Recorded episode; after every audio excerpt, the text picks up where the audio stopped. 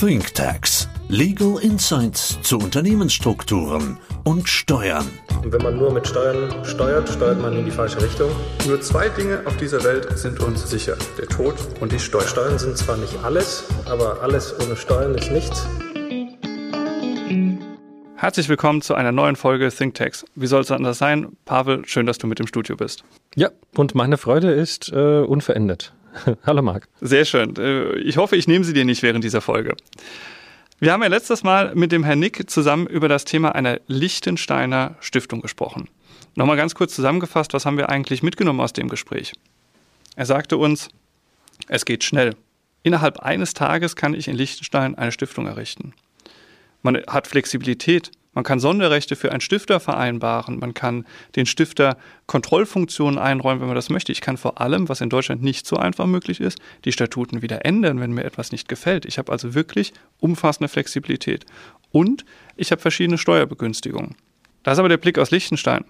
Jetzt kommen natürlich zu uns die deutschen Mandanten. Ganz klassisch, ein Mandant hat eine GmbH, hat ein Unternehmen aufgebaut und überlegt sich, kann ich mit dieser GmbH in eine Liechtensteiner Stiftung wechseln? Und da stellen sich natürlich diverse Herausforderungen, die wir nicht nur aus dem Liechtensteiner Stiftungsrecht haben, sondern die wir vor allem auch aus Blick des deutschen Steuerrechts haben. Aber ich bin mir sicher, da fällt uns was zu ein, oder?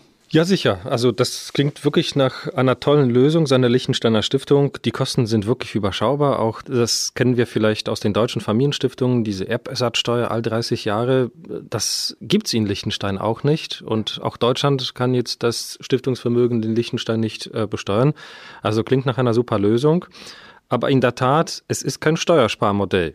Das heißt, man muss einfach ganz nüchtern betrachten, wie komme ich in die Stiftung hinein und wie betrachtet das Deutschland und wie ist die laufende Besteuerung. Jetzt in deinem Fall, den du geschildert hast, ich habe einen Unternehmer und der möchte sein Unternehmen auf die Stiftung übertragen.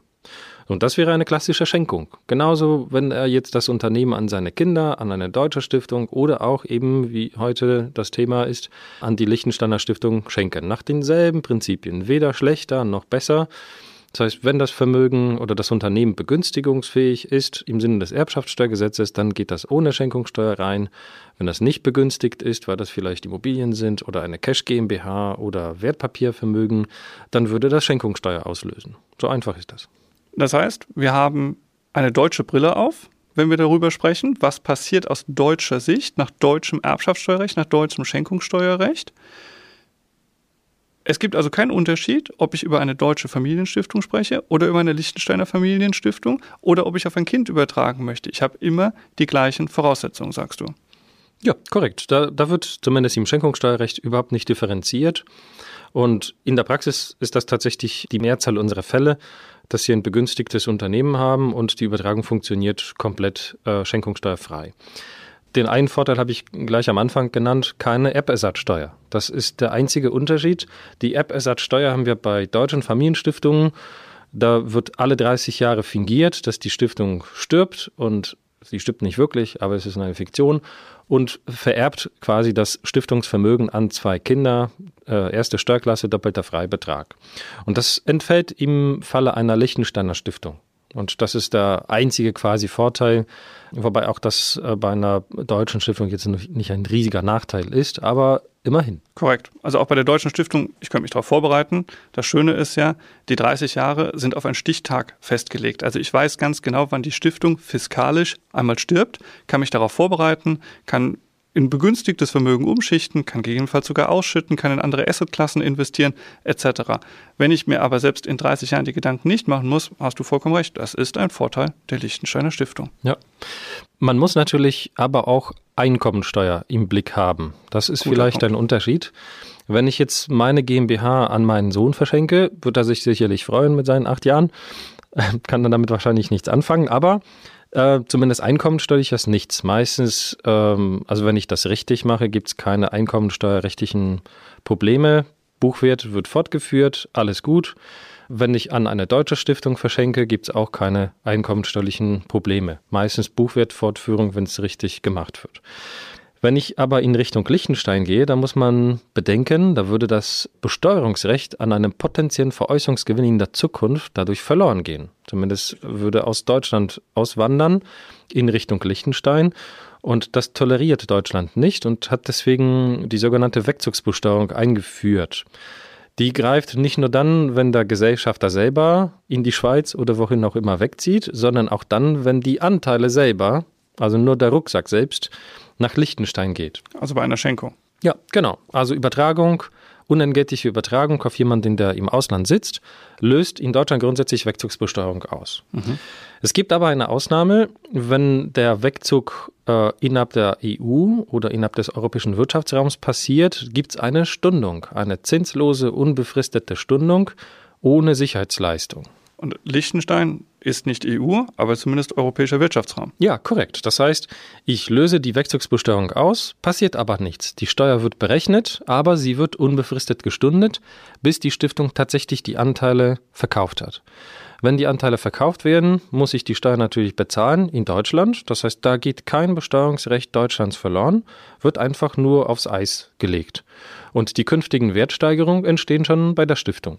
Also nochmal zusammengefasst, weder aus schenkungssteuerlicher Sicht noch aus der Einkommensteuersicht ist die Liechtensteiner Stiftung irgendwie ein Steuersparmodell, sondern es bleibt im Prinzip alles so, wie es bislang ist. Es kann sein, dass die Steuer gestundet wird, aber wäre ich in Deutschland geblieben, hätte ich die Steuer ja gar nicht ausgelöst. Insofern ist es einfach in diesem Punkt kein Steuersparmodell. Jetzt haben wir nur das Thema, du hast gerade diesen Wegzug angesprochen. Da soll sich was ändern, oder? Das stimmt. Und das ist natürlich ein wahnsinnig äh, heftig diskutierter Punkt. Das ist das ATAT-Umsetzungsgesetz. Klingt kompliziert. Und was verbirgt sich dahinter? Unter anderem auch die Verschärfung der Wegzugsbesteuerung. Ich habe gesagt, wenn man innerhalb der EU oder in ein Land des äh, europäischen Wirtschaftsraums ähm, wegzieht, dann gibt es eine Stundung, also kein Problem. Wenn ich aber in einen Drittstaat, wie zum Beispiel in die Schweiz oder ähm, in die USA wegziehe, dann habe ich Wegzugsbesteuerung und dann muss ich tatsächlich Steuern zahlen. Da ist die Stundung nur ein Ausnahmefall und problematisch. Und man könnte natürlich auf die Idee kommen, ja, komm, wir stellen auch die Drittstaaten gleich und auch da gibt's eine zinslose Stundung.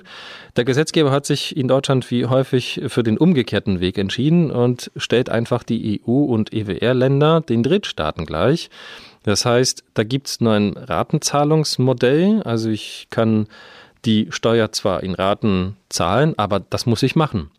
Und diese zinslose Stundung soll wegfallen. Und das sieht dieser Gesetzentwurf vor, befindet sich im Gesetzgebungsverfahren, soll aber ab dem 1. Januar 2022 in Kraft treten, sofern das Gesetz tatsächlich so kommt.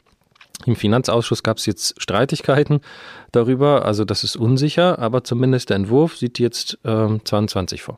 Aber wenn der Entwurf schon vorliegt und aktuell diskutiert wird, ist man schon relativ weit. Das heißt, man kann es nicht ganz von der Hand weisen. Heißt aber im Umkehrschluss, Pavel, das, was 2021 passiert, ist davon höchstwahrscheinlich nicht umfasst. Da würde also das gelten, was du gerade zuvor beschrieben hast. Und ab 2022 könnten wir geänderte Spielregeln haben, weshalb wir dann auf der Einkommensteuerebene ein Problem bekämen, wenn die GmbH an eine Liechtensteiner Stiftung verschenkt wird. Nicht aber, wenn sie an eine deutsche Stiftung verschenkt würde. Korrekt. Also deutsche Stiftung ist davon nicht betroffen. Liechtensteiner Stiftung in diesem Jahr auch noch nicht.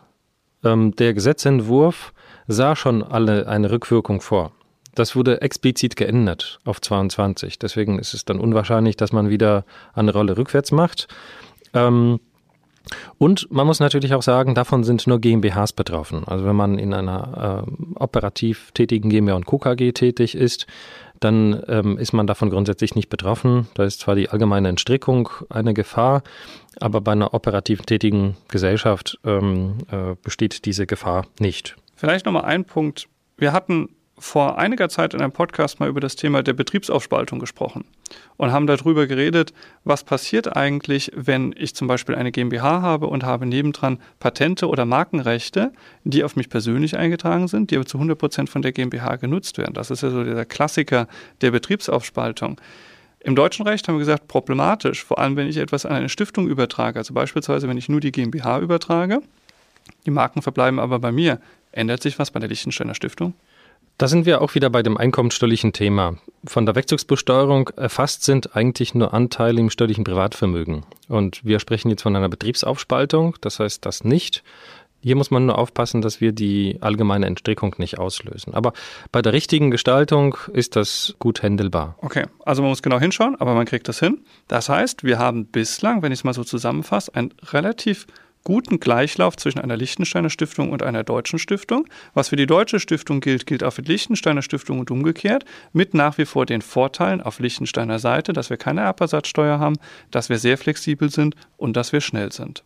Vielleicht zum Abschluss, Pavel, noch ein Thema, wenn dann die Liechtensteiner Stiftung Anteilsinhaber an einer GmbH ist und ich habe laufende Ausschüttungen aus der GmbH, die gehen ja dann in die Liechtensteiner Stiftung. Die gehen also nicht mehr in die private Tasche des Gesellschafters, sondern sie sind in einer losgelösten, selbstständigen Vermögensmasse der Liechtensteiner Stiftung. Wie sieht es denn da mit der Besteuerung aus? Fast identisch wie bei der Deutschen Familienstiftung oder bei einer Holding. Die Liechtensteiner Stiftung, wenn sie keinen Ort der Geschäftsleitung in Deutschland hat, also alles passiert in Vaduz, nicht in Deutschland, ist in Deutschland nur beschränkt körperschaftssteuerpflichtig. Wenn sie eine Dividende bekommt, zahlt sie in Deutschland 0,75 Prozent Steuern. Und eine deutsche Familienstiftung, die unbeschränkt körperschaftssteuerpflichtig, die würde auch 0,75 Prozent zahlen. Das heißt, so wie du am Anfang gesagt hast, es ist kein Steuersparmodell, um irgendwie Besteuerungsrechte ins Ausland zu verlagern. Die, Steuer, die Steuerregeln sind äh, auch in Deutschland für Körperschaften äh, sehr überschaubar. Deswegen alles gut. Im Fall einer Veräußerung zahlt sie auch nur 0,75 Prozent auf den Veräußerungsgewinn. Also auch wieder überschaubar. Der Vorteil ist eigentlich in dem flexiblen Stiftungsrecht. Also da kann ich nochmal die, unsere vorige Folge mit Thomas Nick empfehlen, dass das Stiftungsrecht einfach wahnsinnig flexibel ist. Ich kann wieder Statuten, die in Deutschland für die Ewigkeit gemacht sind, in Liechtenstein anpassen. Vielleicht zum Abschluss wirklich ein letzter Punkt. Er stellt sich ja jeder die Frage, jetzt habe ich etwas in der Liechtensteiner Stiftung und möchte etwas aus der Liechtensteiner Stiftung wieder raushaben. Ich möchte beispielsweise die Ausbildung meiner Kinder finanzieren und die, die Kinder erhalten eine Ausschüttung aus der Liechtensteiner Stiftung. Ändert sich etwas zur deutschen Stiftung, bei der ich einfach die Kapitalertragssteuer plus Soli und gegebenenfalls Kirchensteuer hätte? Wie wäre es in Liechtenstein? Da ändert sich äh, nicht viel. Also wenn man eine Dividende aus der GmbH bekommt, zahlt man Abgeltungssteuer. Wenn man eine Auszahlung aus einer deutschen Stiftung zahlt, zahlt man Abgeltungssteuer nach Auffassung der Finanzverwaltung.